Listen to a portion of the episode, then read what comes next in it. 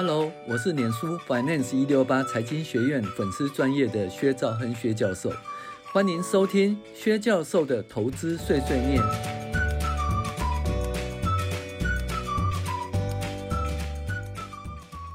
各位网友，大家好，我是薛兆亨薛教授。我们现在来讲进阶财报分析006，讲的是一个存款太多，获利也会出事。那大家都觉得存款多比较好，对不对？但是很多公司呢，存款太多其实会有很多影响。当然我们以前已经讲过说某些公司存款太多造成这些舞弊的情形例如说博达啦例如说这个波蜜果菜汁这个是酒精那还有东农五金吧那但是呢，我们现在讲的存款太多呢，不是说那个发生舞弊的事情就是单纯存款太多，影响很严重的影响获利好，那存款的获利也会出事，然后奇怪，毛利没有下跌，为什么股价会受到压抑呢？原来都是存款太多所惹的祸那台湾很多公司都是以外销为主啦，那赚取外汇存底然而这些外汇，尤其是美元方式持有的外汇，大多是都如何处理呢？那有些公司自然避险也就是说进货用美元来计价，那销售用美元来计价，这样的话美元涨跌对企业的影响就比较小了。那对出口商而言呢，基本上是怕台币升值，因为销售金额是以美元计价，当台币升值的时候，例如说32:1升值到30:1，那销售单价$100呢，换算台币会从3200元降到3000元，而产生200元的汇损这个东西也不见得是汇损，因为基本上汇损是这样的首先呢，你的报价你是从那个32:1变30:1，所以你的售价是$100，对不对？那所以你的销货收入是从3200元预期的3200元降到3000元那这200元其实销货收入的减少。好，那现在问题来了，什么叫汇损呢？就是说你不是已经从3200元降到3000元了对不对？那这个东西就是借应收账款代销货，然后呢，如果说你再次升值呢，从30:1变29:1那你想想看，应收账款本来是3000元，那可是当你收到钱的时候呢，变成29元乘以100元就是2900元，这个时候才产生的是什么？就是100元的汇损。所以现在知道兑换损失基本上呢，不是在销售的时候产生它在销售的时候产生的是说预期的营业收入的降低，导致毛利降低但是汇损是说，当你的营业收入产生了以后那就变成应收账款，那应收账款是以入账时期的那个汇率来入账，可是实际收到钱的时候，变成银行存款的时候呢，它却是以实际的汇率比如说30:1变成29:1，以29元来计算应收账款，这时候才会产生兑换损失所以大家对那个升值也可能会造成销货金额下跌，而导致销货毛利下跌，导致毛利率下跌。那当它变成应收账款以后，它会产生兑换损失这个大家要搞清楚，其实都是因为汇率升值所产生的，无论是说毛利降低啦，或者是这是本业或者说兑换损失这是业外，其实都是因为升值所引起的那为了避免这种情形呢，很多外销公司都会放空美元避险就是将台币对美元锁住在32:1，那当台币对美元贬值，比如说新台币对美元升值的时候呢，美元对台币贬值，新台币对美元升值的时候，这2块钱兑换损失可以用衍生性金融商品来赚回来，这就是避险反之呢，当台币贬值时呢，外销成本本来是30:1的汇率呢，变成32:1，那么原来台币换算的时候，价会从3000美元呢涨到3200美元，这200元就是兑换利益。那但是当时如果你有放空美元避险，就会产生200元的损失。那200元损失跟200元兑换利益冲销，就是避险的由来，也是它的目的哈。那大部分公司很难预算和预测兑换利益或兑换损失，因为可能是约当现金的方式存在，也可能是应收账款及应付账款的方式存在，可能有全额避险，也可能有部分避险，所以要预测这些公司的兑换利益或兑换损失金额是很困难的哦。要估计对每股盈利的影响是很困难，造成评价的困难哈。那我们有讲过哦。就是说，因为你的台币升值或贬值呢，导致你的，营业收入呢，就是不如当初预期，或者说优于当初的预期。这个东西哦，不会产生兑换利益或兑换损失，它只会产生你的毛利的上升或毛利的降低哈。那如果是兑换利益跟兑换损失，基本上就存在在什么呢？就有应收账款和应付账款啊。那因为应收账款呢，他收到的钱比当初账上的还少，就会兑换损失；应收账款收到的钱比他当初的那个账上的钱还多，就会兑换盈余。好，另外呢，你如果是以外币存款的方式，以外币的方式持有吼。就是它，但存款当然是约当现金了哈，银行存款是约当现金，那约当现金也是有兑换利益或兑换损失，因为你比如说你是美元存款啊，那美元存款如果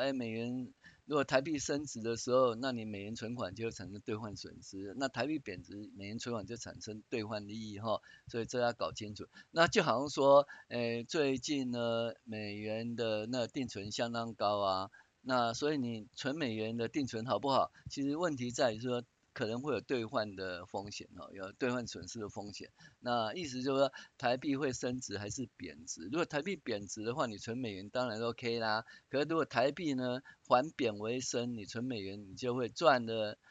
利息哦，赔了价差哈，赔了兑换损失就对了。好，那难道有些公司呢赚取美元以后，它不赚？也不转换成台币，就是一直以美元方式持有，也不避险。那随着时间的经过，就持有很多美元的部位。那由于呢，台币对美元的汇率波动，很容易产生巨额的兑换利益或兑换损失哈。那这种公司的财报很容易预测哦，就是台币走强，美元贬值的时候，就会产生巨额的兑换损失。反之，如果美元走强，台币走弱，产生巨额的兑换利益。那以这家公司为例，在105年的时候，美国用美元资产用新台币计价是15.6亿元。哦，如果新台币贬值就有巨额兑换利益，反之有新台币升值就有巨额兑换损失。那其实很简单，就是说美元升值的时候就应该卖美元嘛，换台币。哦，然后美元贬值的时候就卖台币换美元。可是这家公司它都不这样做，它既不避险哦，也不在美元升值的时候哦，就是卖掉美元换台币啊，也不在美元贬值的时候哦，卖掉台币换美元，它就放着就是美元的存款。那因此呢，就是新台币对美元的汇率的变动，就会产生账上很大的兑换利益或兑换损失哈。那其实这家公司的本质也不变了哈。那105年呢，持有巨额的美元产生的兑换损失，导致公司股价75块跌到65块以下。那这家公司本质不变，毛利也相当好，只是兑换损失就是会导致股价大幅波动。那其实不用等到财报公布，光看美元对台币的汇率波动，就可以预先布局买进或放空，赚取价差。那我讲这家公司其实就博大哈，那编号是8109。那有些公司外销后喜欢以美元的形式拥有很高的美元定存，那博大公司就是这种公司。你会看到博大呢，105年6月30日的美元资产新台币计价达 15.6 亿元哦台币。那其实一直以来都维持很高的美元资产上面。那如果新台币贬值，该公司就有兑换利益；如果新台币升值，该公司就有兑换损失哈。那我们可以从图一这边可以看到哈，那在105年6月30号的时候，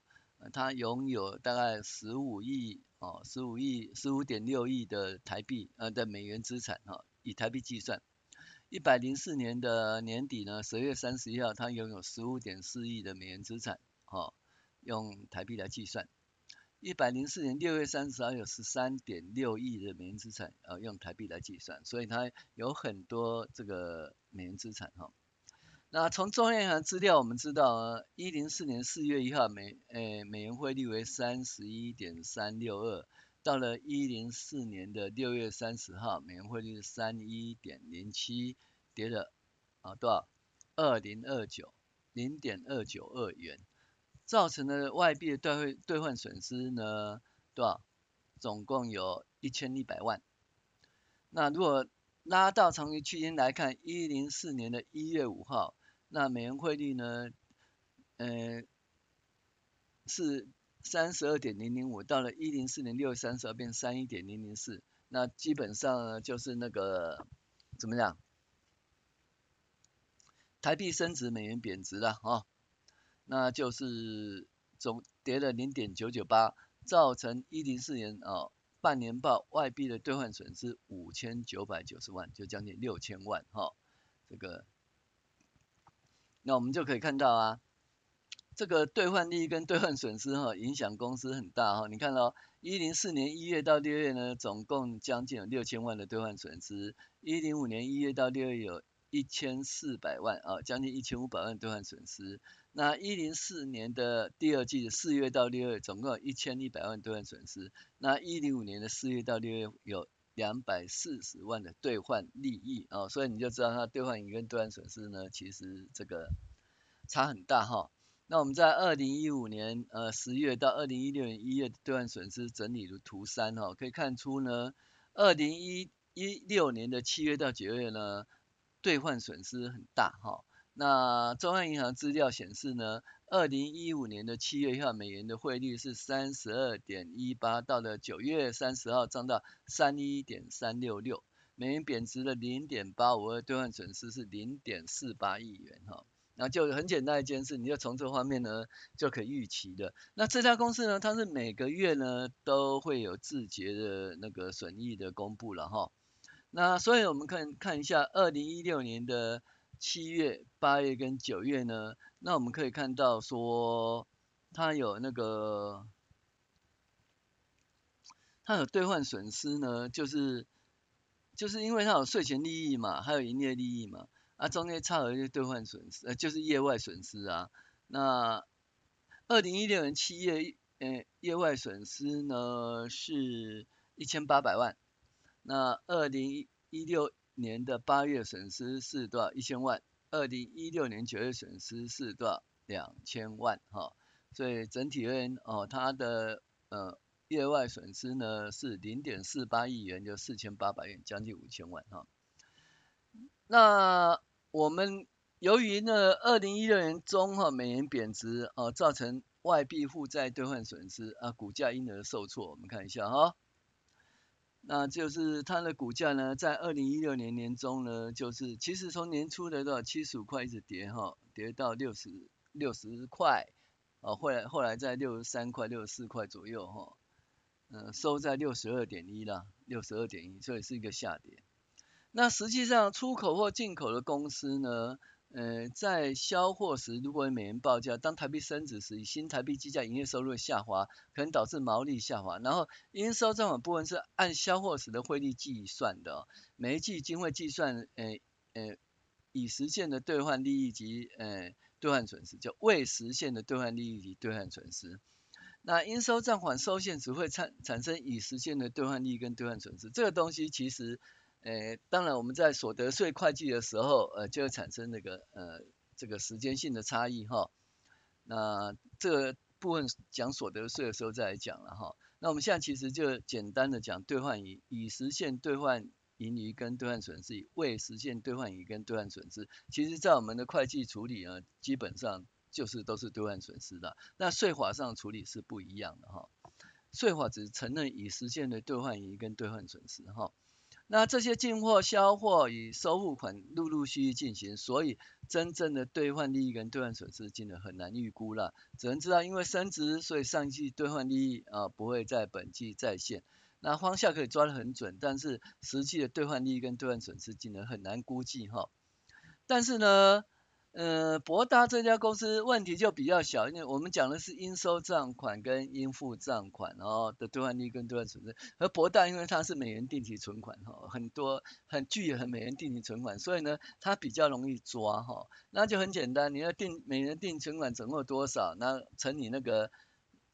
兑换的汇率的变动，就可以产生兑换盈或兑换损失哈。那事后来看，2016年第四季的博大的谷底啦，因为它产生那个兑换损失，然后博大本质不变，但美元回升呢，就产生兑换利益，就股价一路往上哦，从多少？从50出头呢，一直涨到66块，涨了相当多哈。所以我们就可以看到这个趋势了哈，可以看到这个趋势。好，那今天就跟大家介绍，就是说，因为持有很多外币存款而导致的兑换盈或兑换损失的故事哈。好，我是薛兆亨薛教授，谢谢您的收听。